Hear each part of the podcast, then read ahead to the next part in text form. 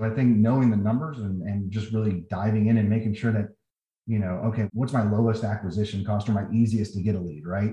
All the way through, what's my best close rate? I mean, you need to have those broken down because if you sell multiple products, your sales reps don't sell each product the exact same way. They just don't. You have some that might sell roofing better, some sell siding better, and then really what can your crew produce? And so you got to look at all of those things and make the decision. Numbers don't lie.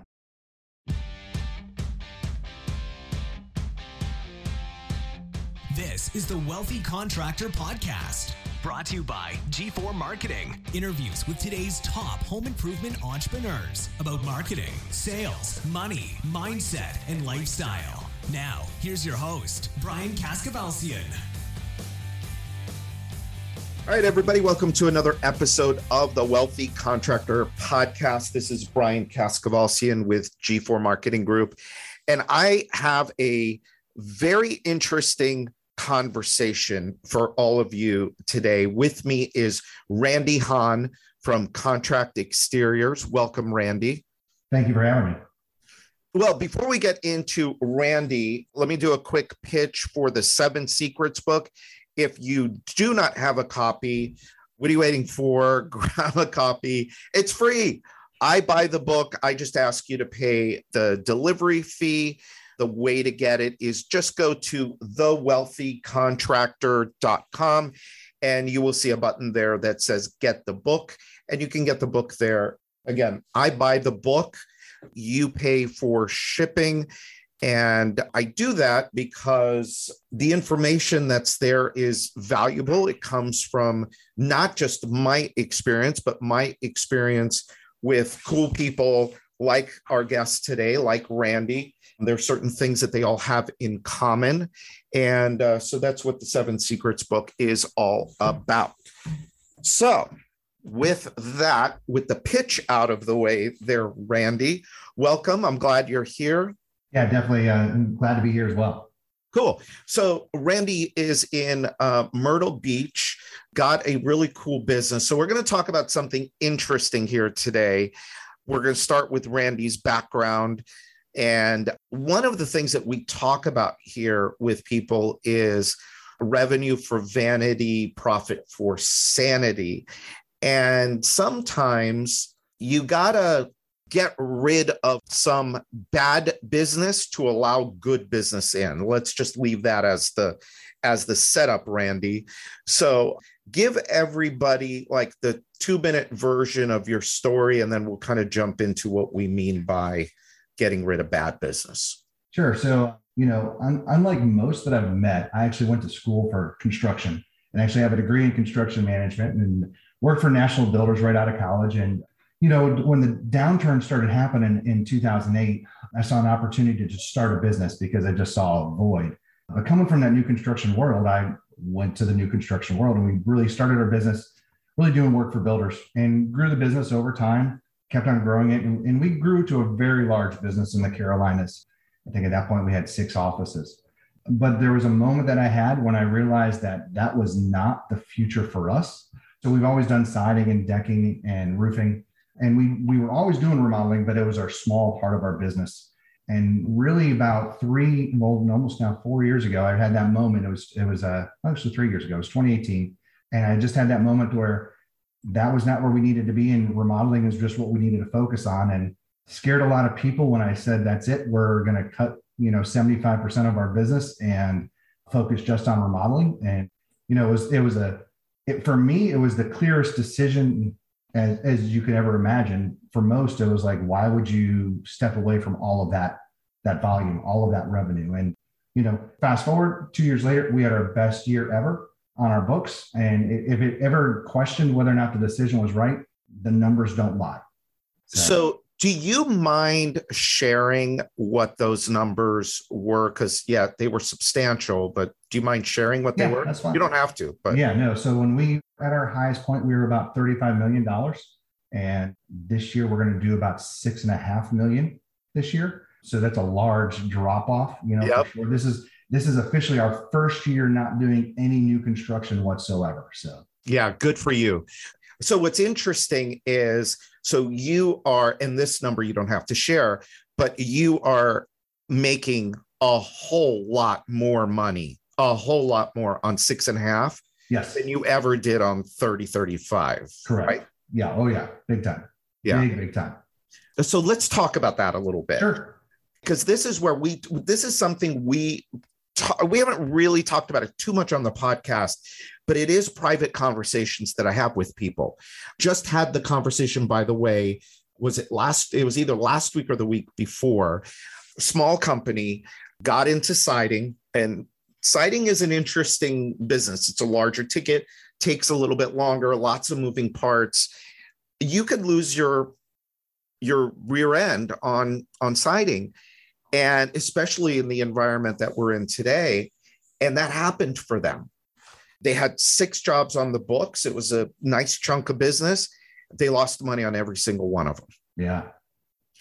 And so we had a conversation about, well, what is your most profitable line of business? And they happened to say roofing. And I said, well, how long does it take you to get material? Two weeks. I'm like, okay. And so stop advertising siding and go start knocking doors to get roofing business. So that was just, that was just recently, but this is a, a common conversation. So aside from the obvious, what kind of led to that decision? Because I know, how long were you, you were in growth mode for what, about seven years, six, yeah. seven years? Yeah, probably good, about good seven years. You know, we had a, a hurricane here previous to really it happening, and it, we didn't have the effect of the hurricane. We had flooding, and it shut pretty much a lot of our business down in, in our Myrtle Beach division and Wilmington division at that time, to where we didn't work for six to eight weeks because wow. the roads were, everything was just flooded. You know, and and it came to that winter time, and I was I was actually working on a house December twenty-third, and I was by myself. No employees were with me, and I'm like, at that point we had ninety some employees, and I'm like, hold on, this this just doesn't make sense. And it started that thought process of we need to I, we need to make some changes, right? And so I'm doing all of this for the builder's pocketbook, not our pocketbook. And you know, we started looking at everything, and you know, we builder work really takes a lot of your attention. Not to, they're just needy. They just, they just want you there. And so the problem was, is that that held us back in remodeling because we were always so focused on the builders because it was such a big part of our business. And when we stopped doing that builder work, we've really been able to focus now on our, you know, on our business. And it, it's really starting to take shape now for sure. At that time, were you also doing residential? Yes. Mm-hmm. About what percentage of your business was it? We were probably ninety-five, ninety percent residential. It was just residential builders and then just remodeling. No, I mean, I'm sorry, residential retail, not builders. Uh, retail was probably about twenty, twenty-five percent. twenty, twenty-five percent. Yeah. Okay. So essentially what happened, so you pulled an eighty-twenty.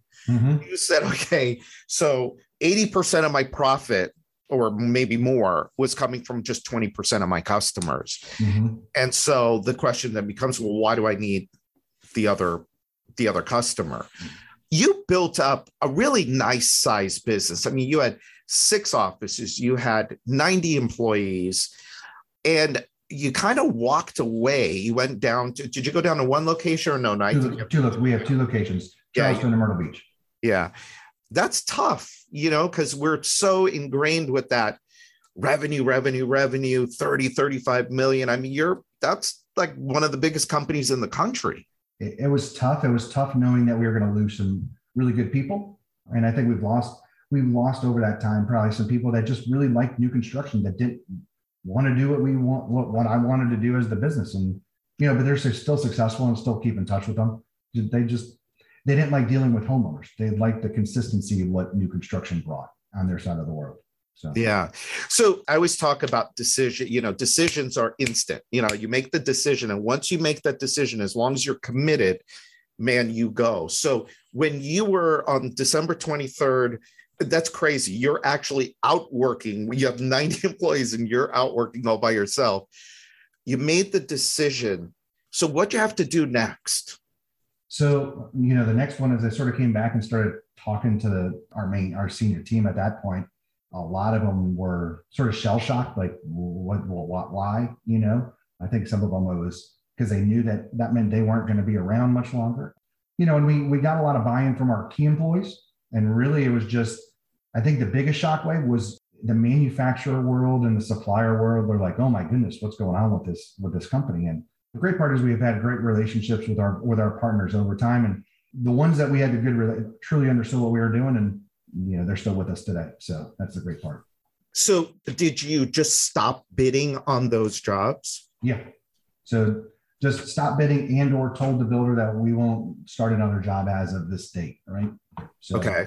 And there was, that was a business decision, because some builders then held money. They didn't pay us money. So that, because they said, well, you won't come back and out of your warranty. So we're just going to hold your last month, all of this check.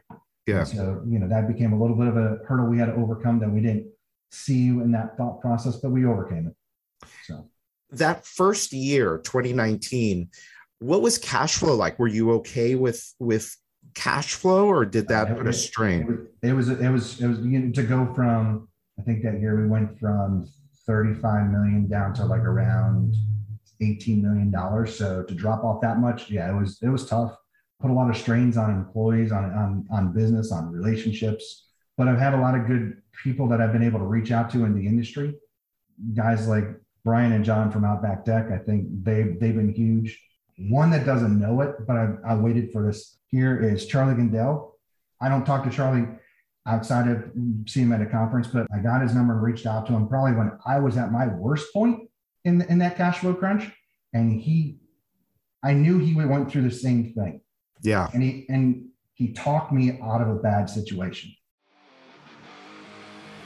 Builder Prime is changing the game for home improvement contractors. Imagine having everything you need to help your business grow in one place. C R M, estimating, marketing automation with S M S, production management software, and now call center dialer integration, all wrapped into one easy-to-use package.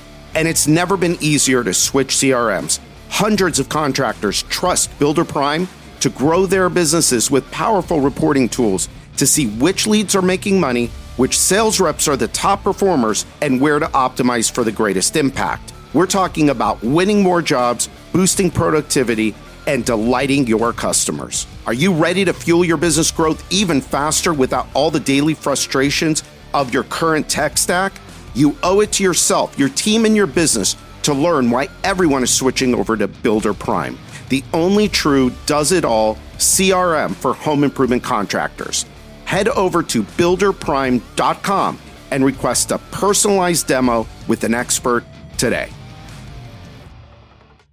Yeah, that's amazing. Yeah, Charlie's an amazing guy. Yeah. He's going to, by the time, by the way, by the time this is released, Charlie will be retired.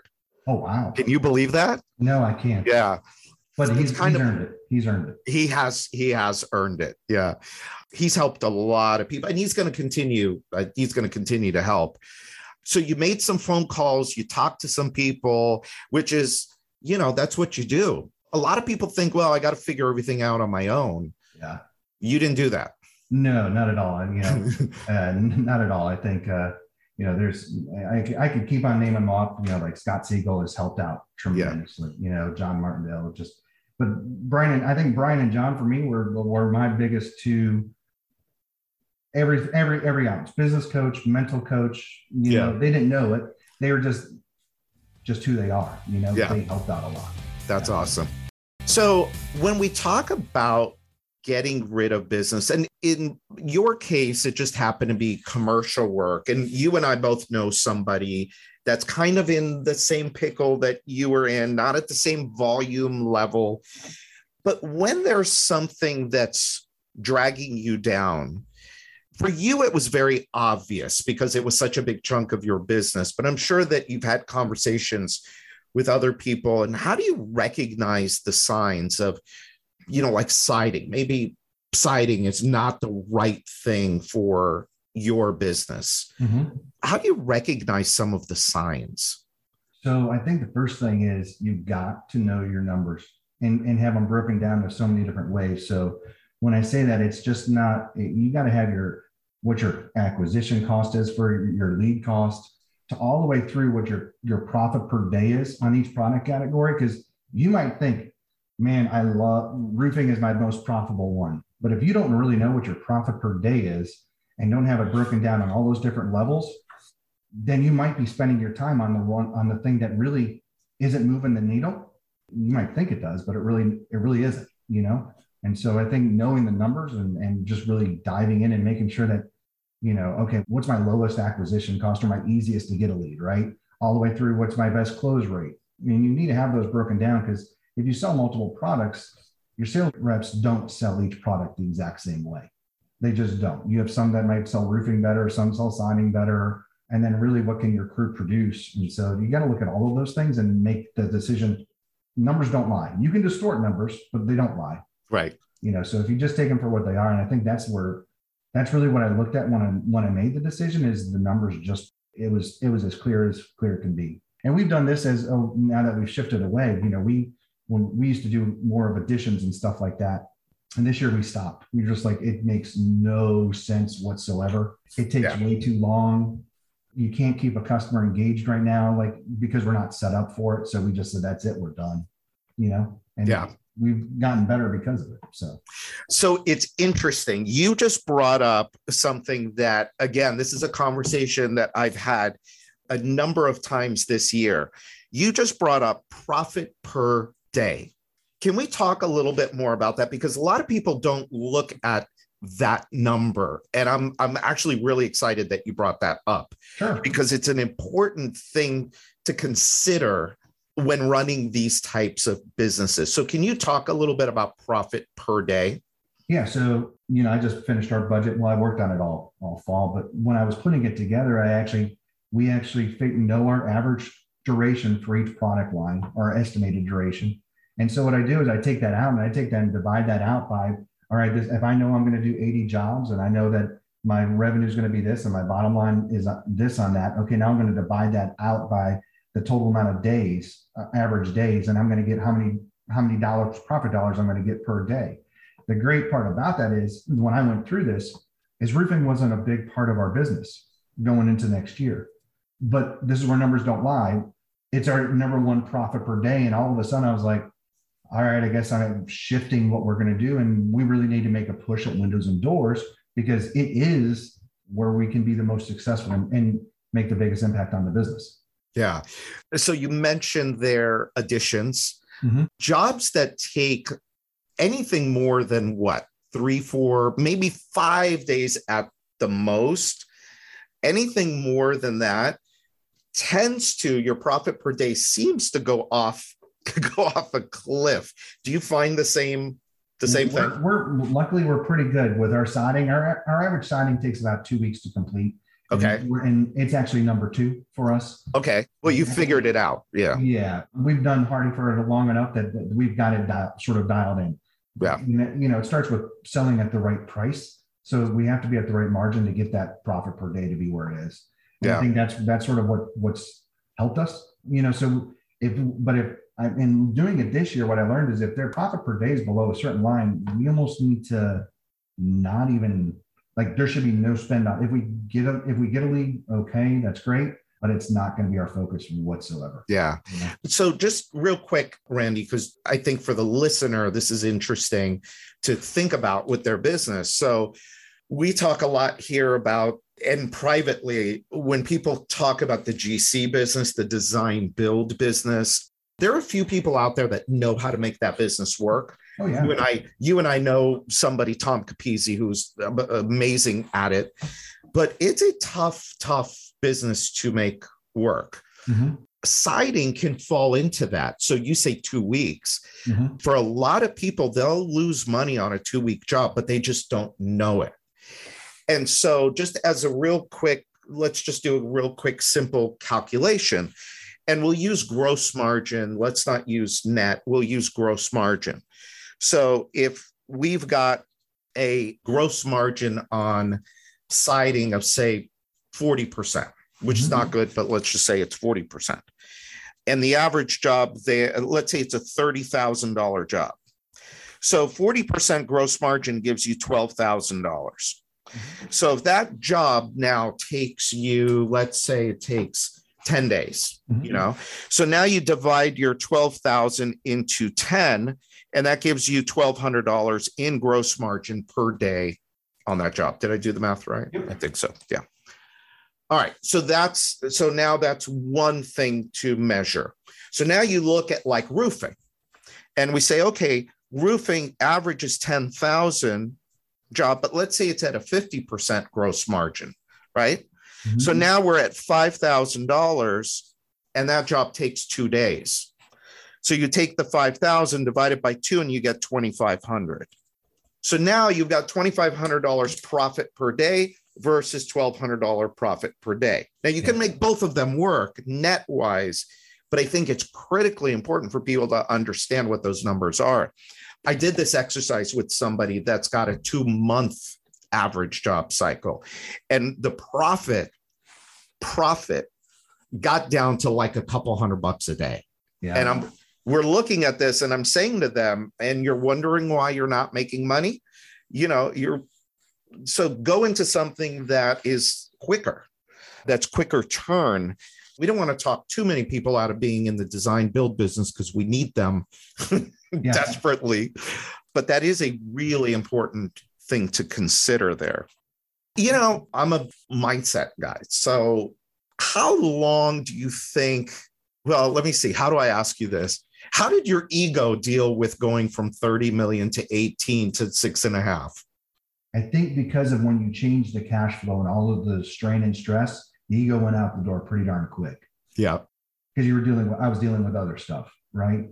You know, I look at companies now and, and they're like, oh, I'm a ten million dollars. And I'm like, my first, before my act, my reaction would have been like, all right, I got to get there. Now my first reaction is, okay, but really what's your bottom line? Yeah. You know, like that's great to say that you're ten million dollars, but if you're at, if you're at one percent, that's okay. Like, that's not what I want, you know? Yeah. So. Yeah. And so it's interesting, you know, because the ego is what gets in the way of making that, that switch. And I think what happens is you got to look at, I was having a conversation with my ninety-two year old father last night. They're here visiting and he knows what we went through, you know, broke at forty and moved to Miami and started all over again. And so I like to make him feel like, hey, we're good now. You know, we kind of, we figured a couple things out. We're good now. So we were talking about net, you know, making money. And I told him, you know, this year it looks like we're making, we're going to make this amount. And he like looks at me and goes, that's net. And I'm like, yeah, yeah, that's net. I, we don't, I'm beyond the point of what's the top line. I'm really more focused on the bottom line. And he's like, oh, wow. Oh, that's really good. And, you know, and so we had a little conversation around that as much as I could with a ninety-two year old. But yeah, I'm the same way. It's like, you know, I talk to people a lot and they tell, oh, I do ten million. I do nine million. Although I don't get it as much as I used to because some people listen to the podcast and they know my next question is going to be like yours. Well, how much money did you make? Did you make any money? But yeah, you get over, you get over the volume part pretty damn quick once you start to see money going into the bank. Yeah. You got to be more excited about the money going into your personal bank account than the money that goes into the business account, right? Yeah. No, I think it, it, it's it's great when you're at a conference to say you're you're this this number, right? Yeah. And I find especially when you're younger, right? As you're older, it's just like, yeah, okay, that's. I'm trying to stay away from number talks, some, unless I know the person, because I just, yeah. I don't, we're not on the same page, and that's okay, you know. Yeah. And I think life changes you. You know, when you're in your thirties, you want to go conquer the world. When you're in your forties, no, you just want to, you want to have the best life you possibly can. And it, yeah. you know, there's a, and there's some thirty year olds. Don't get me wrong, it's not just that date. But I think when I was in the thirties, I was like, no, I'm going to go take on the world. You know, now it's just like, no, I'm really happy with a seven to ten million dollar business as long as the bottom line's here, and that's really all I care about. You know? Yeah. Yeah. And hopefully by having this conversation, you and I can help some of those people that are stuck in that volume, volume, volume, and the profit will show up somewhere at some point to, it's okay to be small, but let's just be really profitable. This, by the way, the, those of you that are watching on video, I asked Randy, when we first logged in, about the office that he's sitting in. And you said you guys built this building. Yeah, we did. Mm-hmm. When did you do that? So we did this in, uh, let's see, twenty, twenty, twenty sixteen. Oh, okay. twenty sixteen Yeah. Okay, cool. Yeah. So you kept this one. Yes. And you kept another one. And then the other four. Yeah, there were those releases. So this is the only one we built. Nice. You know, and it's it's been great. That's for sure. Great. Well, this has been really good. I don't want to pollute this with any more stuff because at the end of the day, I'm I'm I'm so impressed by what you did because a lot of people can't do that. And it says a lot about you and, you know, being able to kind of put the ego aside and and really got focused on, well, what's going to be best for my life? What's going to be best for my family, for my future? And I wish you nothing but continued success. And thank you for coming on and, and, and sharing. I think this is an important message. I mean, when you think back, when do you think you should have done it? Like when you look back on it, do you think you should have done it sooner? Or what's the one thing that, you know, looking back now, what would you have done different? The biggest thing, so when I started, it wasn't about growth. It was about being the best we can be in each market. And then at some point, growth took over. I lost track of the, the thought of before we grow, we have to be the best at what we are. I wish I would have stayed true to that belief because we wouldn't have gone to some of the cities we would have gone to at that point, and we would have turned down more of what we took on at that point. I think that's probably the biggest one is, if you're going to grow, try to, you need to really own your market before you go on to that next market. And we, yeah. didn't, we didn't do that, you know? Yeah.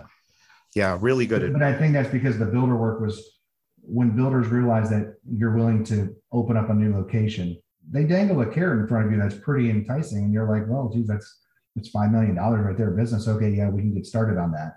And the other part is when we opened up locations, we should have bought businesses back then instead of just green starting a greenfield operation because you just lose way too much. You can't develop a culture quick enough, you know, that yeah. way. So interesting. So you should have acquired a company rather than just starting from scratch. Yeah. Interesting. Yeah, sure. Yeah, that's cool. All right, Randy. Well, thank you. I appreciate you doing this. We're actually doing this just a couple of days before Christmas. You guys will hear it probably in February, but again, I wish you continued success. Thank you so much for being here. And to everybody listening, I can't stress enough how important this, the, the idea of revenue for vanity, profit for sanity, really stay focused on your profitability. Revenue's great. It's great to be able to tell people that, oh, I got a ten million dollars business, but you know what? It's a whole lot better to tell people, yeah, I'm debt free. I, I, you know, I've got some assets. I'm a multimillionaire from my business and blah, blah, blah. That's a much better way approach than just doing a whole bunch of volume and hoping that some profit shakes out at the end. Totally agree. I appreciate you having me. That's for sure. Thanks. All right, everybody. So until next time, this is Brian Kaskavalciyan with G four Marketing Group, and this is the Wealthy Contractor Podcast. Thanks for listening to today's episode of the Wealthy Contractor Podcast. Let me ask you, did it help you look at your business in a different way? Did it spark an idea or ideas that you hadn't thought of before? Do you have a list of action items that you can take and implement into your business or your life today? I really hope so. If it did, I'd like to ask you a favor. Would you leave a five-star review of the podcast? By doing so, you'll help other contractors find the podcast more easily so that we can help them achieve more success, wealth, and freedom. And before you go, make sure you subscribe to the Wealthy Contractor Podcast so you get access to the latest episodes as soon as they're available. We're always striving to provide you with great content so you don't want to miss what's coming up. In fact, if you haven't already, make sure you go to the wealthy contractor dot com and get your free copy of my latest book, The Seven Secrets to Becoming a Wealthy Contractor. Just pay shipping and handling, and I'll take care of the cost of the book. So until next time, this is Brian Kaskavalciyan.